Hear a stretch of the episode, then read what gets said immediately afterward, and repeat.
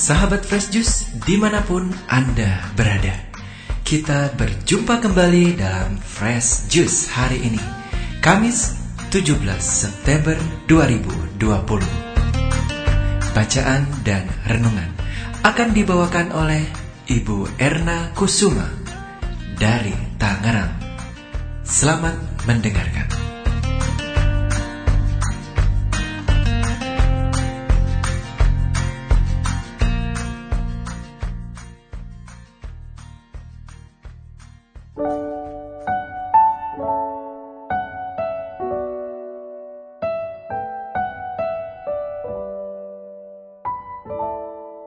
Para pendengar dari Fresh Juice di mana pun berada, kita telah mengetahui Allah Bapa akan mengampuni kesalahan dan dosa kita jika kita mau mengampuni kesalahan orang lain.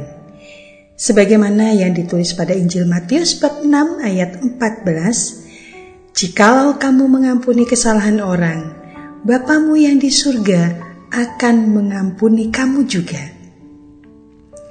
Melalui bacaan Injil pada hari ini yaitu Injil Lukas bab 7 ayat 36 sampai dengan ayat 50 bahwa Allah Bapa akan mengampuni kita jika kita banyak berbuat kasih yakni kasih Kristus. Marilah kita dengarkan dan merenungkannya. Inilah Injil Yesus Kristus menurut Lukas. Pada suatu ketika seorang Farisi mengundang Yesus makan di rumahnya. Yesus datang ke rumah orang Farisi itu, lalu duduk makan. Di kota itu ada seorang wanita yang terkenal sebagai orang berdosa. Ketika mendengar bahwa Yesus sedang makan di rumah orang Farisi itu, datanglah ia membawa buli-buli pualam berisi minyak wangi Sambil menangis, ia berdiri di belakang Yesus dekat kakinya, lalu membasahi kakinya dengan air matanya dan menyekanya dengan rambutnya. Kemudian ia mencium kaki Yesus dan meminyakinya dengan minyak wangi.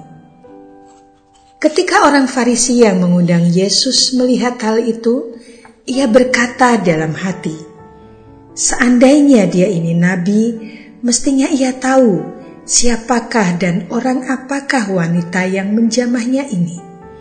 Mestinya ia tahu bahwa wanita ini adalah orang yang berdosa. Lalu Yesus berkata kepada orang Farisi itu, "Simon, ada yang hendak kukatakan kepadamu." Sahut Simon, "Katakanlah, Guru." Ada dua orang yang berhutang kepada seorang pelepas uang. Yang seorang berhutang 500 dinar, yang lain 50. Karena mereka tidak sanggup membayar, maka utang kedua orang itu dihapuskannya. Siapakah di antara mereka yang lebih mengasihi dia? Jawab Simon, Aku sangka yang mendapat penghapusan utang lebih banyak. Yesus berkata kepadanya, "Betul pendapatmu itu." Dan sambil berpaling kepada wanita itu, Yesus berkata kepada Simon, "Engkau melihat wanita ini? Aku masuk ke dalam rumahmu, namun engkau tidak memberikan aku air untuk membasuh kakiku. Tetapi wanita ini membasahi kakiku dengan air mata dan menyekanya dengan rambutnya." Engkau tidak mencium aku, tetapi sejak aku masuk, ia tiada henti-hentinya mencium kakiku. Engkau tidak meminyaki kepalaku dengan minyak, tetapi dia meminyaki kakiku dengan minyak wangi. Sebab itu aku berkata kepadamu, dosanya yang banyak itu telah diampuni, karena ia telah banyak berbuat kasih.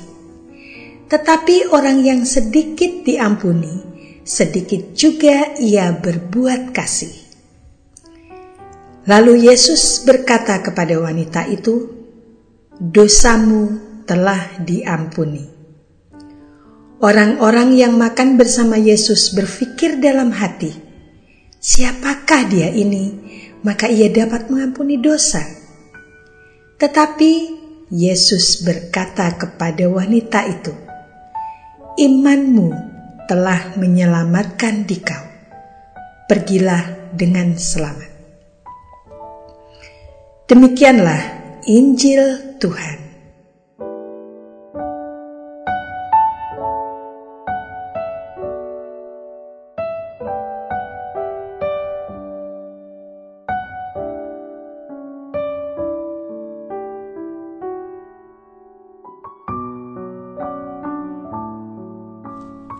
Para pendengar setia Daily Fresh Juice yang dikasih Allah, di zaman dulu perjamuan makan diselenggarakan seperti lesehan, tetapi orang tidak duduk melainkan rebahan, kakinya diselonjorkan ke belakang sambil menopang kepala menggunakan siku tangan. Tuan rumah wajib menyambut tamunya dengan menyuruh pelayan membasuh kaki tamunya dan meminyaki dengan parfum terlebih bagi tamu agung yang dihormati. Itulah etika yang berlaku pada zaman itu. Tetapi orang Farisi yang mengundang Yesus untuk perjamuan makan di rumahnya tidak melakukan ritual itu. Ini jelas pelecehan etika. Dan tentunya membuat kita bertanya-tanya, apa maksudnya orang Farisi itu mengundang Yesus makan di rumahnya? Apakah ia mau nebeng ngetop? Karena pada waktu itu Yesus memang sedang viral, menjadi buah bibir di mana-mana. Atau bisa jadi ia hendak menjebak Yesus, mencari-cari kesalahan Yesus. Alasan ini sangat masuk akal, sebab ia tidak melarang wanita yang dianggapnya pendosa datang ke rumahnya, malah membiarkan wanita itu berada di belakang Yesus untuk membasuh dan meminyaki kaki Yesus. Bisa jadi ini semacam jebakan Batman. Orang Farisi ini tidak menunjukkan niatnya ingin bersekutu dengan Yesus.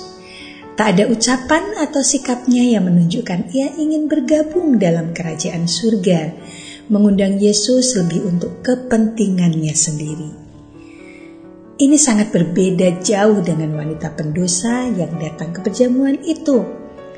Nampaknya orang-orang telah menghukum wanita tersebut tidak memberi kesempatan baginya untuk bertobat. Seperti yang ditunjukkan oleh orang Farisi ini. Yesuslah satu-satunya harapan baginya untuk memperoleh pengampunan dengan niat dan tekad yang kuat ia datang ke perjamuan itu, membawa buli-buli berisi minyak wangi. Tujuannya jelas, ia ingin berjumpa dengan Yesus. Tidak untuk diajak makan bersama, melainkan untuk melayani Yesus. Ia memposisikan dirinya sebagai pelayan, pekerjaan yang rendah dan hina. Tetapi ia lakukan dengan kerelaan hati Tak ada yang menyuruh atau memaksa dia melakukan hal itu. Ia tidak berkata-kata, melainkan menangis tanda penyesalannya. Ia membasuh kaki Yesus dengan air matanya dan menyeka dengan rambutnya. Jelas sekali terlihat perbedaan antara wanita dan orang Farisi itu. Orang Farisi meminta Yesus datang kepadanya, dan setelah Yesus berkenan datang ke rumahnya, ia tidak menyambut Yesus sebagaimana lazimnya tuan rumah menyambut tamunya. Sebaliknya, wanita itu tidak meminta Yesus datang ke rumahnya, melainkan dialah yang mendatangi Yesus. Ini tentu karena ia merasa tidak pantas jika Yesus datang ke rumahnya. Para pendengar dari Fresh Juice yang dikasih Allah, pada masa pandemi sekarang ini telah mengubah kebiasaan kita untuk bertemu dengan Tuhan Yesus Kristus.